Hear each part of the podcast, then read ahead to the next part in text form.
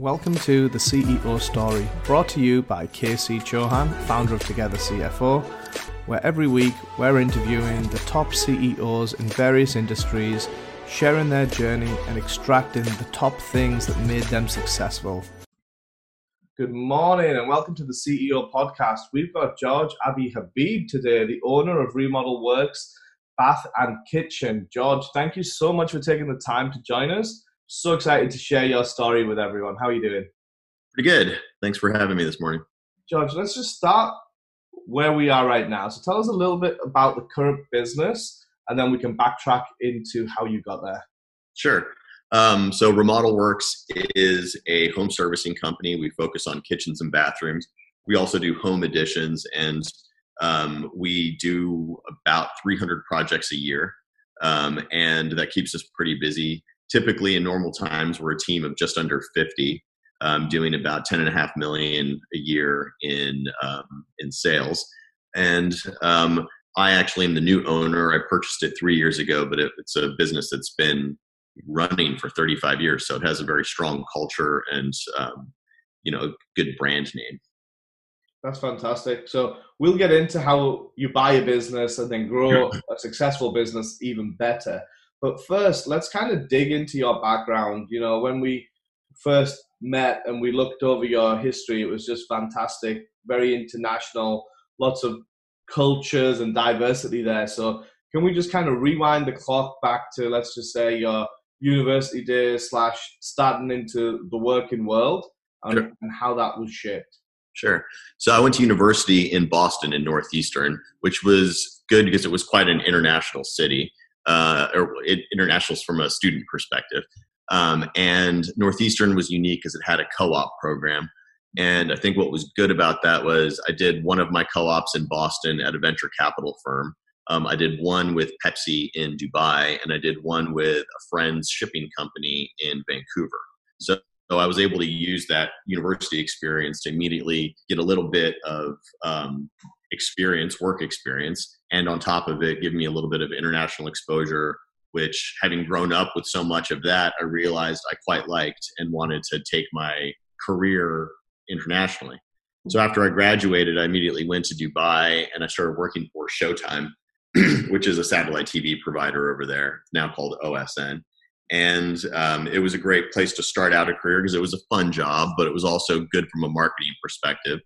Um, and I also worked for a telecom there, which was kind of nice because it was interesting to work for a company that didn't seem to care about how much money you spent on anything. So, so why Dubai? What initially attracted you out to the Middle East and Dubai specifically? Well, having had worked out there once, I kind of saw that it was a city on the rise, and I thought, you know, this is interesting. It's a new place. Um, it was a tax-free environment at the time too, which was kind of good for someone coming out of um, university with some student debt on hand. So it was a good way to immediately start focusing on getting that thought out of my life. And then um, it was also, I had some friends that were there. I felt like I did have an interesting base. And, you know, I had kind of New York or Dubai to choose from. And I thought I would take a shot on something where it would, you know, I could potentially accelerate a little faster. No, that makes a lot of sense. So, so then you know, Dubai's grown obviously tremendously since you were initially there, um, and still continues to grow now. They've got so many new projects on every time I seem to read the news, but fantastic. So then let's move it along from there. So you're in Dubai. It was working really well. Great international experience because that's a big move, right? Especially for a a, a, recent graduate just to move internationally 18 hours, well, maybe not 18, probably 12 hours, 15 hours from where you were in Boston. And how was it settling in there? Because the culture is completely different to the East Coast. Um, I mean, I I've moved. My my life has been constantly moving. I grew up uh, with a family. I think I've never lived anywhere for more than four to five years generally. Oh wow! Uh, so I'm one of the things I'm really good at is just picking up and moving. I'm good at change. And so Dubai was a very easy kind of walk in. But I went there knowing that I wanted to stay for only four or five years before I went and did an MBA program. And then making that my focus, I went to IE Business School in Madrid um, just as the financial crisis was kind of taking hold and people were leaving their Porsches at the airport and and uh, just trying to flee Dubai with the debt loads that they had racked up. Yeah, there's lo- lots of stories of that of, ex- of exotic car scrap yards, right? Yeah. Uh, okay, so then that that's very interesting. So then, what made you want to like? You seem to have this vision of doing business school for a while. What were the benefits of doing that, and then specifically in Madrid? Obviously, such a beautiful city, but mm-hmm. why Madrid? Why MBA? So um, I had a colleague that had gone to IE Business School, and he really recommended it, and um, so that was my first kind of um, window into the fact that the school existed. It was kind of new, it was up and coming, it was well ranked. Um, it was also a one year program. And I'd always wanted to go to business school because I kind of figured that you don't really learn that much in undergrad anymore. Um, you know, undergrad is kind of just an expensive playground, and you you leave it with a lot of exposure, but not very many hard skills. I would say. I don't think that's changed even in modern times. I think it's gotten worse actually. So it's a it's a worse investment than it used to be.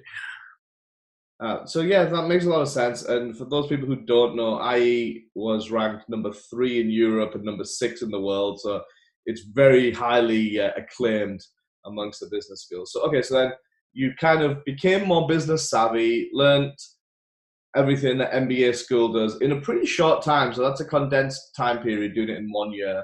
Um, and then you went into the real world, and how did that then work out? So I, um, I think I went into the MBA thinking I was like an ideas guy, and I was going to come up with an idea and start a business. And what I realized was I was actually better at um, helping other people get their ideas going. Um, so I graduated and I moved back from Madrid to Lebanon, which I hadn't lived in for you know 10 years maybe. And um, it was a good place to just have comfortable roots because it's it is home at the end of the day. Um, but it was also a good place for me to know entrepreneurs kind of throughout the region. So I kind of um, was interviewing about five of them, trying to understand their ideas and take them forward. And I whittled it down to one of them who uh, his name is Scott Shady, and he's my current business partner in the first company that we started, which was Sayara International. And we didn't start the company; it was also an acquisition. Um, but it was a you know it was a complicated thing to do for two people who'd never done that before, and a set of buyers who had never sold a company before. So I really had to dig in on figuring out how to close this deal quickly. So yeah, so let's dig into that because that, that's pretty interesting. I think uh, there's a lot that can be learned from that. So here's you and a friend buying a company that you don't. It's the first one that you buy in from sellers. The first time they're selling, everything's very new and very fresh. You're just out of business school. How did it all work? How did you kind of plug all these pieces together and make it work? So he wasn't even my friend at the time. He was a friend of my sister's, and my sister was working at the time for the Wall Street Journal in Afghanistan. He also was living in Afghanistan working for a, a much larger company that we do work for. And um, he, we had a telephone, like a video conference. Um, we talked a little bit about the opportunity. I made a few Excel sheets to look at what it's, um, you know, what the opportunity was he saw value in the fact that I could, you know, uh, create models for what the opportunity would look like from a financial basis and said, why don't you fly over here? So I kind of jumped on a flight a week or two later and um, we met in at Kabul, Afghanistan for the first time. I met the potential sellers. Um, and although they gave us quite a bit of headache, about nine months later, we were able to just close the deal and say, okay, let's start and we had acquired essentially a 45 person company that did government contracting in Afghanistan only. Now we're in 13 countries um, and we're working for you know multiple organizations, and we've grown our organization quite a bit together. That's that's a very complex and fascinating way to put it. I think uh, there's many levels of which we can keep digging into that, but we'll move on because that's not the only successful story you've had. Um, how did you then transition from Kabul into the next company? Um, into the next country? Company. Oh, company. Well, there were a few little companies along the way. Uh, Scott and I tried to start a uh, tough mudding business that was mixed with CrossFit, and you know we we launched that one, and it basically was a small investment that we ended up selling to somebody else. Um, I personally tried a few ventures, uh, one with a student of mine at IE, trying to set up a um, an appointment booking app in Africa. Um, she and I parted ways. That didn't really work out. Um, you know, so I kept trying little things, but eventually, um, Scott, who grew up in San Diego, introduced me to um, an old high school buddy of his whose father was trying to sell his business, which is Remodel Works. And I think with that, I started again diving into what I really enjoy, which was this um, okay, we have an opportunity. We need to quantify it. We need to figure out the roadmap to completing this acquisition and what are all the steps that are needed. And this acquisition went much faster. I basically also flew out to San Diego, met the owner, flew back to Lebanon, spent a few weeks kind of reading about international tax law and how to take debt from one part of the world and transfer it to another part of the world and then kind of be able to retrieve it without being um, you know in the most efficient way possible. And i think in about three or four months we were able to close that deal which um, is a anomaly. Even the lawyers that were sitting at the table said this never happens that quickly. But it was due in part to having a motivated seller who was also uh, quite reasonable yeah i think you know if, if you if you're buying from baby boomers that just kind of want to retire and don't have any succession planning in place it's you're relieving them of a of a lifelong headache that they've built and not being able to pass on to someone. So, and you're a motivated buyer, so it's a win-win in that case. But let's just rewind a little bit and add context to the fact that you you did start other things and ventures, didn't quite go the way you wanted, but you didn't give up, right? So it's not always been rosy, home run, home run, home run. Right. Bumps along the way, and during those times, what advice would you give to the listeners in terms of uh, persevering and sticking to it and kind of pushing through, uh, as opposed to giving up? Um, I think there's a few quotes that always kind of come to mind. Um, and I think one is probably one that people have heard quite a bit. Um, but I think in conjunction with the second one, I'll say um, kind of makes more sense the first one is this Winston Churchill quote, which I've always loved. It's you know, success is not final and failure is not fatal. It's the it's the desire to persevere that that counts, something like that. Um, but then the second one is a lot of people, and it's not really a quote. It's that a lot of people say, you know, life is short, and it's like actually it's not. Life is long, and you need to realize that whatever personal or professional um, failures failures you have they are going to pass. And you need to realize that you've got a long part of the journey that you need to still complete. So this is just a portion of it. And I think having that kind of view in mind when you're faced with either a personal or professional failure is a great way to think okay, let me sulk, let me lick my wounds for a little bit, but then let me get back to the drawing board and figure out what the way out of this is. Yeah, I think I agree with everything that you just said. It makes a lot of sense. There has to be a little bit of period where you kind of regroup, refocus, sort your mind out, and then go at it again. So let's kind of spend a little time talking about remodel works and how you really managed to pull that off in such a short space of time, that acquisition, and then also reconnect with your old co-founder to do that. So can you just dig into more detail around that and, and actually the nuts and bolts of what made that so successful. And like you said, in such a short space of time, which is pretty unheard of from from everything that we've dealt with on a mergers and acquisition side. So I wish I could share like CEO secrets with you, but I don't think I have any on this one. I think the only secret that I have is, and I think it's true for many of the successes that anybody has, um, and maybe they're you know they want to claim some kind of ownership over the success, but I'm much more of the kind of guy that will say, actually, if you focus on some of the macro trends and you can catch that um, that wind, it's a much stronger indication of your ability to be successful at something. Um, you know, if you know, and that would be this true for any hugely successful person. Uh, you know, Bill Gates down to the guy on the the corner shop who realized that he's you know selling a unique product that everybody wants. Um, so the the big macro trend that I was riding here is, is that we do have a generation of baby boomers.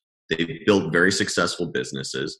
They've been through multiple downturns in the last you know 20 years um, you know, between the dot com crisis, the financial crisis, and then the last decade. And now we're entering into this third crisis, which is, um, you know, just making people that are in their 60s and 70s, you know, or even earlier in their 50s saying, I just can't do this anymore. And I would love to offload this responsibility to somebody who can take it down the next 20 years and pass that torch. And so, really, what I found in Remodel Works was a company that had a very successful history, a strong corporate culture, a very um, you know predict semi predictable uh, revenue stream on a yearly basis, um, and the ability to weather those downturns that have happened. So those having all of those check marks ticked off for me made me a very motivated motivated buyer as well. So if you get a motivated buyer and a motivated seller in the same room, like good things are going to happen quickly. And that was, um, and that's exactly what I'm trying to replicate right now, doing another version of Remodel Works with another baby boomer who would like to sell his business. So let's talk about that in, in terms of the next five to ten years. What do you see yourself doing and kind of morphing into, and what's next for you?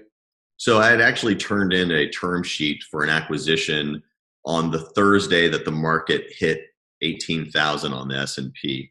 And um, it uh, and I turned it in specifically saying to the guy, it's probably not going to happen this quickly, but I told you I would have it on Thursday, so here it is because I want to like you know stick to my my word. There's a lot to be said for sticking to your word. You know, a lot of the times with the companies that we work with, uh, the standout CEOs or the owners of the businesses are very much men and women of their word. And if they say they're going to do something, they do, regardless of, like you said, the craziness that's going on in the world right now. But there's a lot to be said about that.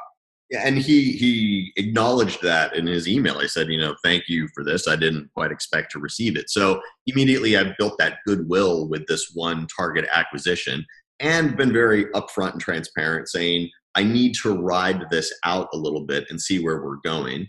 Um, and I'm very confident if I do decide to make that acquisition, I can probably make it happen potentially just as fast as the Remodel Works acquisition happened. Um, but the longer term and the maybe the bigger picture goal is is that I'm I'm looking for companies that have good incumbent management um, they need a little bit of a fresh engine from a um, you know investment and um, you know even generational um, kind of tweak. Just add a little bit more marketing, add a little bit more in IT, um, just to get those companies that have have functioned very well on a tried and proven system, but without changing that formula, just adding a little bit of hot sauce onto it, so to speak. Fantastic. And then is the next company uh, in the same arena or same vertical, or are you trying something completely new once again?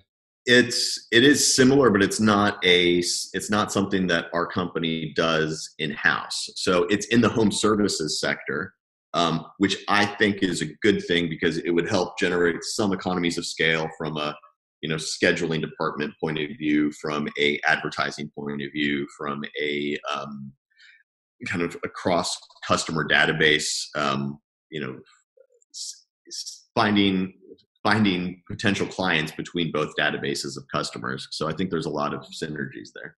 Fantastic. So George, as we wrap up, I like to ask this question at the end. So, how much of your success would you attribute between these three: luck, skill, and drive? I think luck, if any CEO doesn't say plays a huge role, um, is maybe suffers from a little bit of narcissism. Um, luck is a huge thing, um, and I I have been very lucky um, to you know have the family that I have, um, my sister introduced me to my business partner who got me on this path.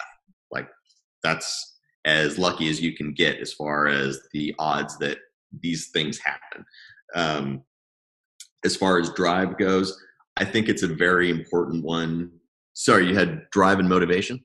Uh, yeah, it was luck, skill, and drive. Ah, okay. Skills, so, ability, you know. Yeah. So my skills, they are they were refined much later in life, and I was never a very good, never great at school. So I never counted on my skills, but I think my soft skills with people always came in very handy.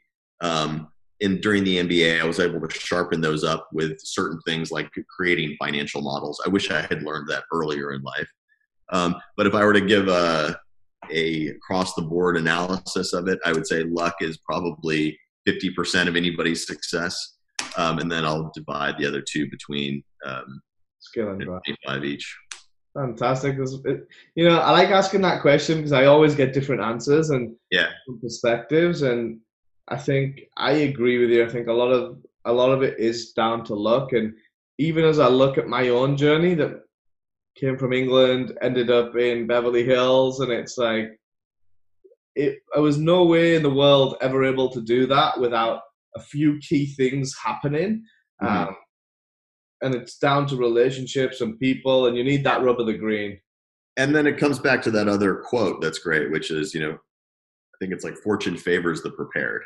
So being lucky is great, and but you know, as many people say, I'd rather be lucky than smart.